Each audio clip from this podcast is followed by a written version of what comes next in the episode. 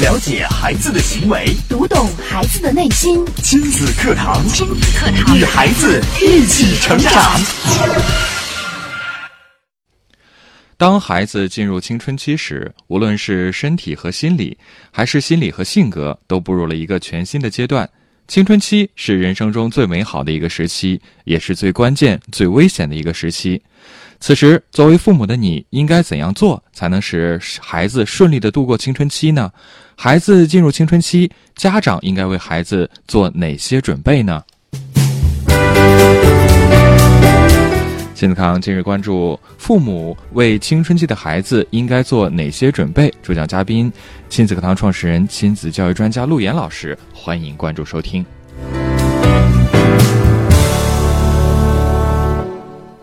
我是主持人袁明阳，我是主持人吴化。有请陆岩老师。陆岩老师，你好。欢迎大家来到亲子课堂，来收听 FM 九三一郑州经济广播。我们是一个拥有着爱与责任的频道啊。呃，今天呢，给大家开启的这个话题呢，是有关于青春期的孩子。往往我们的收听人群当中啊，青春期的孩子呢，这些家长是最焦虑、最焦急的，嗯，也是最想在我们这个平台上当中呢，吸取到快速、呃有效的一些知识的。对，因为青春期还有另外一个说法，大家可能更熟悉，叫对叛逆期。期听到这两个字儿，估计所有家长的头都懵了。但是呢，我们这个节目呢，很科学在于呢，叫大医治未病，嗯我们要预防科学。嗯所以呢，我们不把这个当做重点。我们今天所谈论这个话题就是，我们怎么样来迎接这些十岁以后的孩子？我们应该在就是十岁之前给到他什么？对，在青春期来临之前，我们就提前做好准备。嗯对，并不是所有的孩子在青春期都是叛逆的。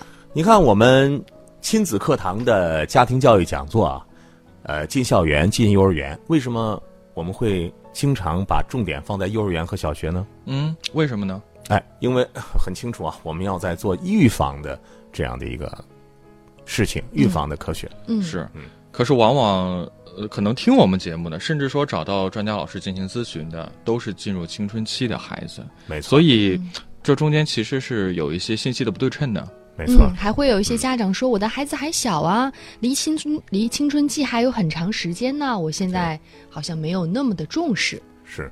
嗯你看，我们九三一经济广播啊，一直在对这个城市的关注，对各种群体的关注，以及呢，随着我们这个呃我们的这个公益活动变得越来越多的时候，嗯我觉得亲子课堂这档节目的重要性就呃更加突出。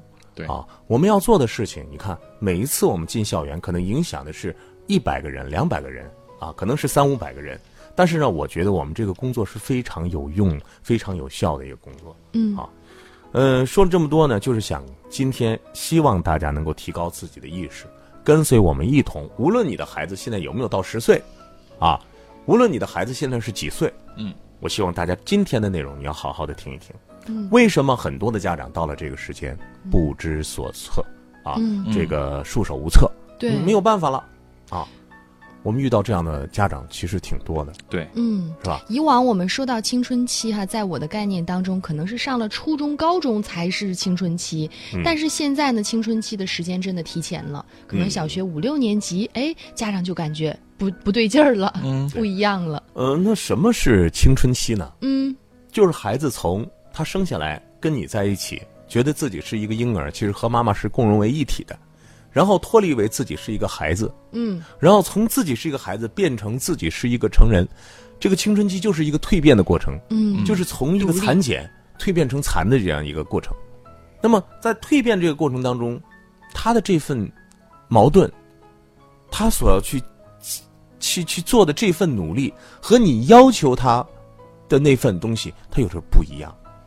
所以，我们今天就看看我们要给青春期的孩子做哪些准备，我们要为十岁、十来岁的这些孩子们做什么样的事情？因为我们现在很多的关注点啊，我们的父母呢，包办型的父母非常的多。从孩子一生下来，我们给孩子制定好他的饮食计划、生活的计划、玩乐的计划、学习的计划。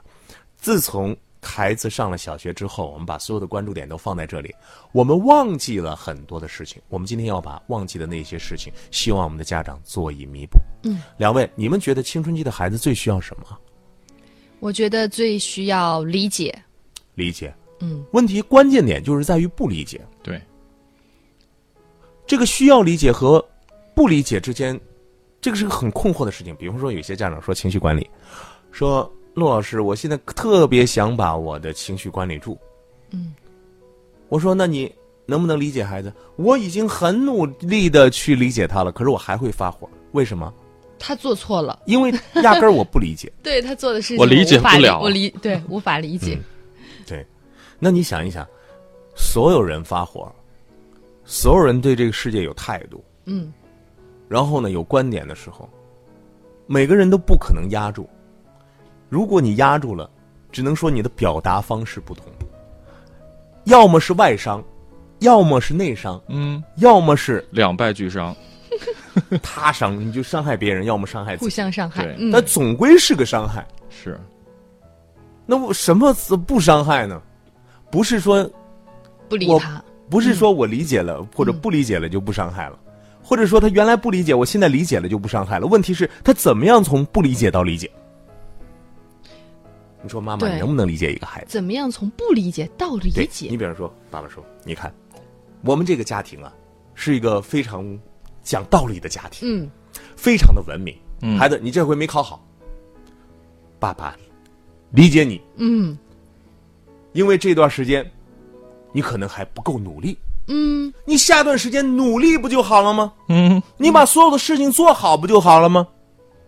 嗯，对不对？爸爸的心态有没有错？想法有没有错？没有错。好，睡了一觉，第二天早上起来了，一看，七点二十了，嗯竟然还没有起床，嗯怎么办？啊， 昨天咱们都说了吗？我不要求你成绩九十九，我不要求你九十分以上，但是你能不能对，起来？嗯你努力了吗？嗯，还让我理解他好，这个这时候点小事儿他都办不你看了。这个爸爸开始是不是试图去理解孩子？是是吧？满心的理解孩子，孩子考了八十二分，我没有吵他，对吧？我还给孩子展示了一个我是一个对，有素养嗯啊，很文明、很理解孩子的智慧父亲啊，对，给孩子苦口婆心说了这么一通。早晨好，七点二十还没起来。嗯，我听过亲子课堂啊，民阳都经常讲，说要温柔而坚定。坚定。嗯我要温柔，孩子，赶快起来。嗯，我理解你不想起来，啊你一赶定快是太辛赶苦快了。嗯起来！你看，七点四十就要入校了，你能起来？你你能把这事儿弄完吗？好，孩子一起来，起来，马上开始啊！嗯刷牙、洗脸弄。嗯这孩子已经是、嗯呃被理解了吧？是吧？对爸爸还表现还不错是吧？嗯突然，嗯，爸爸看见被子没有叠呀、哎呀，这个好像大家听起来没有什么，但是你不知道啊，嗯，爸爸是一个军人啊，哦，哇，那这个无法容忍，那起床要叠被，应该不应该？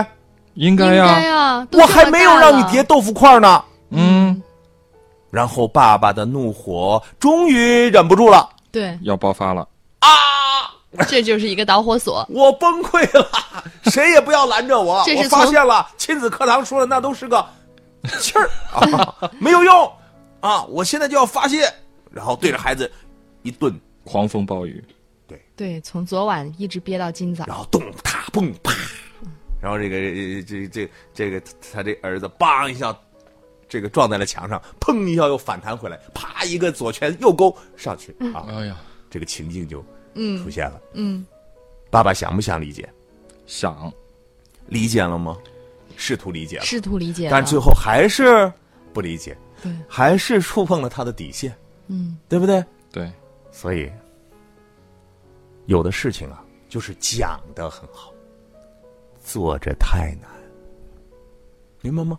讲的很好，做着太难了，太难。对，所以很多的父母现在都希望能够懂教育、学教育，然后就去买书啊。嗯，现在很多市面上的各种各样的书，多半都是讲理念的。对啊，怎么样去理解孩子呀？怎么样去呃用爱去去去去灌输给孩子呀？我前两天看了一个、呃一个采访啊，一个明星，他说啊，然后说，请问，如果你的孩子遇到青春期这些问题的时候，你该怎么办？然后这个明星就说：“我用爱呀、我用爱就能解决一切的事情。他从小我都是用爱来解决的问题，但是你知道吗？嗯，然后就就做实验说，那你现在能不能用爱去解决他这个问题？束手无策。嗯，很多的时候我们就是这样。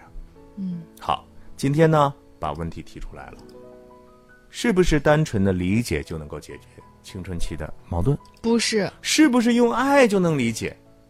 嗯，甚至你越用爱越不理解，嗯，越用爱越造成痛苦。对我们需要一个公式，陆老师需要一个方法，一二哎三，，说太好了，就是现在我们真真切切的是需要你给我说说我要做些什么，具体该怎么做？对，做些什么，并且这个做些什么呢？是与爱有着深层次连接的一些事情。嗯，嗯，但是如果你看不到，你会觉得嗯陆老师，你让我做的这些事情都是费事儿、好奇怪的事情，没不理用解的，事儿。嗯，有你意义为什么吗不让我不让我提高孩子的学习效嗯对率？你还不如让他啊噼里啪啦揍一顿呢，对啊，我我听你说这些好像没用，但是我打一顿，他好像马上就见对效陆了。老师，你这方法能不能让我孩子成为一个懂事的孩子呢？嗯我看你不是啊，你让我孩子学跳舞， 啊，你让我的孩子去组乐队，嗯，你让我的孩子去疯，好，一会儿我就教教你怎么样让孩子去疯，怎么让孩子去玩儿。然后，但是大家先把脑子扔出去一些东西啊，嗯，不要觉得我是来告诉你怎么样让孩子成为一个乖孩子，怎么样让孩子成为一个学习效率高的孩子。我要让孩子成为他自己，然后真正的实现在青春期平稳的过渡。好，我们来稍事休息，进一下广告。广告之后，我们接着请刘岩老师跟我们来分享。亲子课堂正在播出，稍后更精彩。了解孩子的行为，读懂孩子的内心，亲子课堂亲子课堂与孩子一起成长。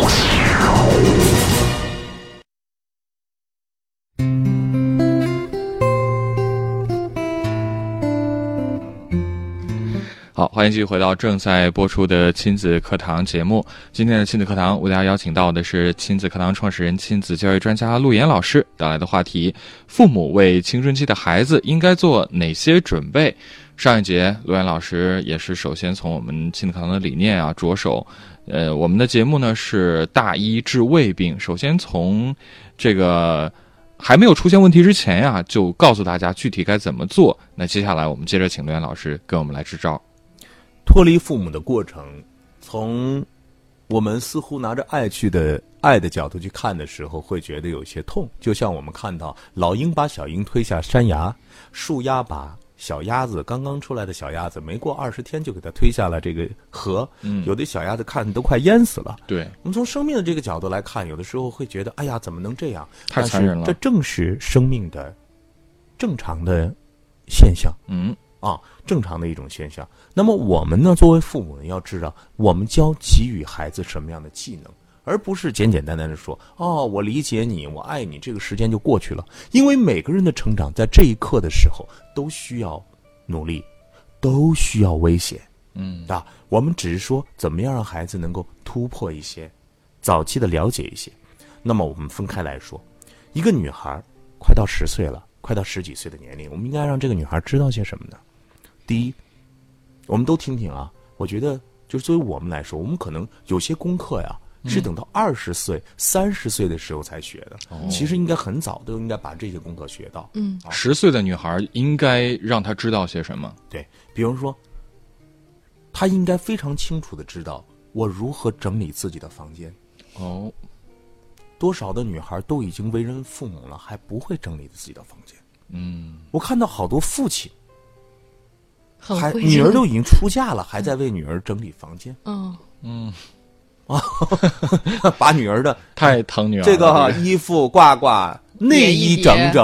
哎呀，啊，你你什么心都操了，孩子不可能长大的。是，他说：“哎呀，孩子忙，怎么怎么样了？”但是你有没有想过，你自己最基本的这些都整不了，你还能整什么？是吧？嗯，小屋不扫，何以扫天下？好，这个问题，我觉得我们家长就是生活当中每一场小事儿都是一个修炼，能不能整理房间？第二，在与人接触的过程当中，有没有学会赞美人嗯和被赞美？嗯我觉得这是我们很多中国的孩子应该学的。嗯，赞美人这个是需要我们主动去赞美别人，被赞美还需要学习。吴化，你真漂亮。谢谢。 OK，嗯，这就是吴化，我被嗯想问一下，就你的这样的反应机制，你到多大的时候才学会的？嗯，这个记不清了，但是在我的印象当中，我们这一辈的父母好像他们也不懂得这一块儿，也是需要教育给孩子的。是的，嗯因为我们在生活当中天天会遇到这样的事情。嗯，孩子从小在被夸，但是我们看很多孩子都没有反应，对，没有或嗯反者应，不知如何反应。对，哦，这个功课很多是到二十多岁你才学会的。哦，哦，有人告诉你看了一篇文章，你就告诉你哦，你应该说谢谢。但是，即便你会说谢谢了，但是你的心理上能不能调整好？你大概能够接收到这个信息是个什么样的信息吗？嗯嗯嗯，这个孩子需要学。好，好，还有呢，作为一个女孩子，如何对付那些坏男生？坏男生，拿你的橡皮啊，拿你的铅笔就跑啊，嗯给你的书上乱画呀，故意找你甚至麻烦呀过嗯去过去挑衅你啊，揪你的头发呀，对嗯啊，这是人际交，我说的稍微细一点，但这都是人际交往过程当对，中的而一些且事情。这种这种情况啊，不是说孩子到了十几岁才会发生的。哎我想问一下陆岩老师，甜嗯甜现在是小学啊，二二年年级，级，二年级，嗯，在他这个年龄有没有发生过这样的事情在班级？他这个年龄的话呢，男生相对和女生之间这个问题不多，嗯反倒是就是他接触到的一些，嗯比方说他的同桌啊、女生啊，嗯相互之间呢，会有一些这哦样的事情。嗯这些事情啊，我们做父母的是发现一件处理一件，就是一定要把问题处发生的时候，嗯就用你最好的方式给它处理了。这个东西一旦积累下来，孩子就会走到一些不一样的路上，很微妙的处理方式，嗯，怎么处理？如果很说遇到这样的坏男啊孩，很微妙的处理方式。你比方说我，我想想，我们甜甜现在，我觉得我们把关注点都关注在那些好男孩的身上，嗯就我们首先我们把关注点关注在好男孩的身上，嗯比方说谁对他有帮助啊，嗯啊，谁曾经给他写过一个贺卡呀，然后谁曾经帮助他过一件小事啊，我们都会把这件事情，呃，记录在案。那如果有那些，哎，比方说这个男孩不好，嗯现在目前还没有说侵袭到他身上，现在在学校里边，一旦有一个坏男生，都会群起而要攻对攻他们老师也很有意思，他们这个老师呢也很有方法。嗯他们每个每就隔一段时间会做一个他们班里边的小绅士的一个评选，哦，一个小朋友只有两票，呃一个小朋友就是一个女生手里边只有只两能票。投两个男生，对，啊、你知道吗？就是因为我觉得这个事情一定是呃慢慢慢慢训练的，民主这件事情也是训练的。对，现在二年级开始做绅士评选的时候，嗯他们班有一个男生，因为这个男生学习很好，嗯你知道他得了多少票吗？嗯，嗯，他得了将近快四十票，三十六七票吧。哦嗯哇，基本上全然后呢，甜甜回来就跟我说，她说：“爸爸，我们班有一个谁谁谁给那个男生一下投了两票，嗯就把自己的唯一的两票都投给那个优秀的男孩了。嗯嗯，”我说：“那你是怎么做的呢？”嗯，我说：“他说我有一票投给他了，因为他确实很优秀。嗯我还把一票投给一个学习不是非常好，但是他曾经帮助我的一个男生。”哦，啊，然后呢，投完票之后呢，大概有两天之后，嗯，老师推的那个群里边说说，呃是呃，小杜同学啊，我就不说他名字了，嗯嗯说嗯小杜同学有进步了哦，啊，然后呢，读书读的越来越好了，上课也越来越认真了。当时，小杜同学的妈妈就在群里发感谢甜甜。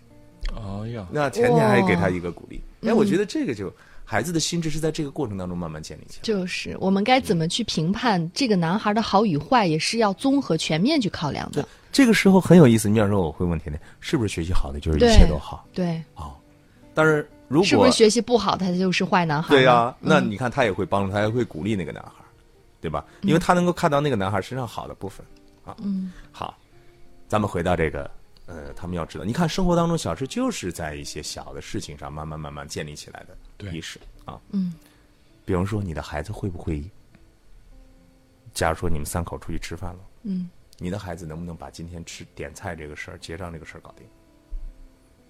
青春期的孩子，嗯，嗯能不能？啊，比方说我们要做一个这个野餐，嗯，孩子能不能把野餐过程当中的什么面包啊、牛奶啊、牛肉啊这些东西想到列一个单子准备好？嗯嗯，还有一个最关键的女生之间就会发生的事情，现在孩子还小，孩子还小，还没有出现过特别大的争执。嗯，如何平息朋友之间的争吵？孩子有没有这个能力和智慧？还是什么的事情都让父母出来出面？嗯，你看这里边涉及了我说的比较细的东西，里边涉及了什么呢？涉及了交友，嗯，涉及了在交友过程当中如何赞美人，如何解决冲突与矛盾，嗯对吧？嗯第二，解决了社交的问题，怎么去参加一次野营的活动、露营的活动？如何参加？如何去餐馆点菜吃饭？嗯，呃，如何整理好自己的内务？这都是生活当中必须的事情。那么，我想问一问，对一个男孩需要做些什么呢？男孩子，第一，嗯，叫 leader。领导力，这个男孩能不能带领大家一块儿去做一些事情？嗯，比方说，对一个小男孩来说，嗯他能够带着小伙伴们一块儿玩一个游戏，游戏，他能够带领大家一块儿去演个什么东西。能不能一呼百应？反应谈不上，没有那至么多少人嘛至少在他这个小圈实际子里有这样的上一，至少在圈子里边，他有一些话语权，而且是有大这家样的听勇他的，气信信赖他，嗯哪怕他很小，嗯他也能够敢于说话，主动对，说话表达自己，是我其实我很挺感谢我小的时候，就是我从一年级到六年级，每年到元旦的时候，都要带着我们班的同学去排小品。嗯很多时候是在一些小事当中慢慢建立你的这个呃能力的啊。好，第二，刚才我说了，孩子能不能自己组建一个组建一个团队？比方说，你可以组建一个乐队，嗯，比如你可以组建一个科学小组，对，对吧？我觉得作为一个男人来讲，应该有这样一个协调组织的这个能力。嗯好，还有会不会运动，对于一个男生来说非常的重要。嗯，会不会运动这一块儿，我觉得一个男孩啊，嗯，除了有领导力，除了有财商，有两个非常重要的东西，这是一个男人啊，将来在生在生活当中必须要用到的。嗯嗯，第一个，有力量的肌肉，嗯就是叫健康健身，健康，嗯这是男人魅力散发的一个非常重要的一个。嗯嗯，第二，有没有点艺术细胞？艺术是不细是胞有人说：“哎呀，你陪我看场电影吧。”哎呀，那电影有么？什么好看的？ 你陪我听个音乐会吧。哎呀，我都听不懂懂好听，到那儿都睡着了啊。你这个怎么样能够提高生活情绪？啊是那我说的这些，看似是一个成人的，其实你看见没有？不管是女孩儿嗯还是男孩儿，从小就培养了，我们培养的是一个男人和女人。对，这是我们的目标啊，因为青春期的时候，他正是要成人的过程。嗯，当他稚嫩的身体开始发生变化，可是他稚嫩的心理根本就无法承载他在这个年龄想要想要去面对的一个成熟心态，他就非常的困惑，他就会去模仿，他就会去给自己制造。比方说，他一看，咦，他抽烟，哎，抽烟是不是能够很成熟？是不是？嗯，其实如果说你能够把一些很成熟的事情提前给到他，说，哎，还这个孩子是吧？既能是一个领导者，又可能组建自己的团队，然后呢，又有什么这个能力那个能力，你说他还用不用去模仿成熟了？不不用用，这个就这个力量自己就是是帮助他度过青春期的一个非常重要的力量。好，这是第一个，叫鼓励这些朋友们，鼓励这些孩子们，十几岁的孩嗯子多去动手做一些事情。嗯做一些规划，做一些计划，做一些闯关游戏，做一些领导。OK，很好。那么第二，就是我们作为父母，能不能充分的尊重孩子？好，说到这儿，大家还听不明白。我跟你买的那些书一样，但是我要告诉，亲子课堂和你买的书不一样，不一样，因为要跟你实实在在的事儿。比方说，我要告诉你，孩子，你会写你秘密日记吗？是对，建议你要孩子对孩子，你有什么哦话，你有什么事情，你可以用日记本儿，日记本的方式写，并且爸爸妈妈不会看。嗯，你能允许到孩子做这个事情。嗯，也就是说，其实这个事情是干嘛？你看，我们用一件小事，我们可以后面讲的理论有很多，对。是吧？比 方说尊重啊， 比方说给孩子之间的界限呐、可是吧大家不知道具体该怎么做， 这就是一个非常具体的可以操作的事情，对，还有你要教会孩子如何避免被欺负啊。避免被欺负。孩子被欺负的时候该怎么办？这个时候什么时候教？就是当他第一次被欺负的时候，当他出现这些矛头的时候，或者他在欺负别人的时候，就是你很好的一个教育的过程啊。甚至你还可以教孩子，嗯，你如何能够逃避一场家庭聚会？逃避一场。这个怎 么讲？对，因为我们很多时候孩子孩子说：“哎呀，我想跟呃朋友们马出小去跳，我想嗯跟马小跳一块儿出去吃个吃个饭，或者嗯我想跟马小跳今天去哪哪哪玩儿。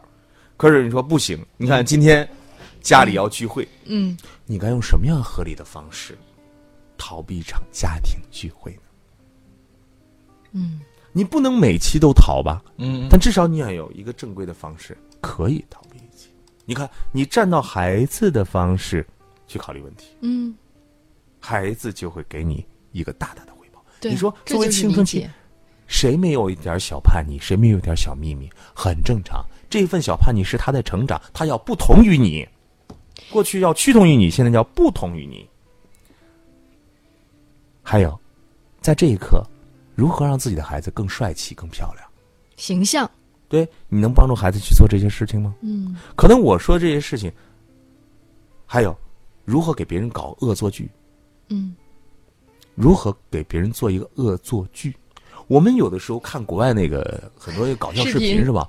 我很不理解，本本很相爱的夫妻俩人啊，本本很相爱的这个小年轻两口做的那个恶作剧啊，那简直 是都快让人家分手了。对呀、但我们可能不太理解，嗯但其实这是生活的乐趣。嗯，玩儿，哎，这个生活的乐趣，可能大家会觉得，哎呦，你是不是在教我们变坏啊？不是，嗯我们在教什么呢？就是让孩子成为孩子。当你让他成为他的时候，这个时候他感觉到的是一种被理解，嗯这才是真正的朋友，这才能够承认他的成长。好，今天给大家了一些不一样的行为方式。嗯给大家带来一些思考。当我们说我们要在青春期理解孩子、尊重孩子的时候，不妨我们做些事情。最后加一句：青春期的孩子，男孩女孩有所不同，但是他们身上应该有的素质是什么呢？我只说六个词：嗯，男孩三个，女孩三个。好，男孩应该拥有的是：第一，一份特长，一份特长；第二，一份冒险的精神。我记得我在这个时期的时候，曾经写过 写过一份象征型的遗书啊，然后拿过拿了很多的工具，筹备了很多的工具，写了一个很长的计划，去钻了一个就是很长延长线的一个防空洞。但是我知道后悔想一想很危险，哦可是这就是青冒春险，嗯 一个经历了。 对，然后呢，第三，有没有生存能力？嗯嗯，每个孩子，所谓生存能力，刚才我说，能不能自己去点一桌菜，能不能自己去完成一些任务？OK。那么对于女孩子是什么呢？第一，能不能建立最女孩最重要的第一，能不能建立一个很好的友谊？嗯啊，我们之间能不能建立一个？你有没有好朋友？嗯你能不能跟好朋友长期相处？很重要。嗯第二，你这个女孩子有没有魅力？一个女孩子没有魅力，她这个时期就是要感感受自己魅力，然后享受自己魅力的时候，你把她头发也剪了，你也啥也不让她干了，然后穿衣什服么也不运给她动买装了，啊？ 这个孩子的生命在这一刻就凋谢了。对。那么第三，女孩子应该拥有的是秘密，嗯，明白吗？一个女孩子应该有内心的一块，哎，小天花地。园，嗯对，让一她可以去思考啊，她可以想啊。我过去就不理解为什么女孩子喜欢洋娃娃，为什么女孩子不为喜什欢么有那个些歌叫什么“女孩的心思你别猜对，猜不了。然后前两天一个一个女孩子发，她说我又更换我的什么呢？我一看不就是个钥匙链儿吗？她天天对着她钥匙链儿说话。哦，看来女人和男人还真的不同。所以，尊重你的孩子，就像尊重你身边的一个男孩子和女孩子一样，让他成为他自己，成为一个幸福的自己。嗯，好，谢谢罗岩老师精彩的讲解。明天的上午十点到十一点，亲子堂和您不见不散。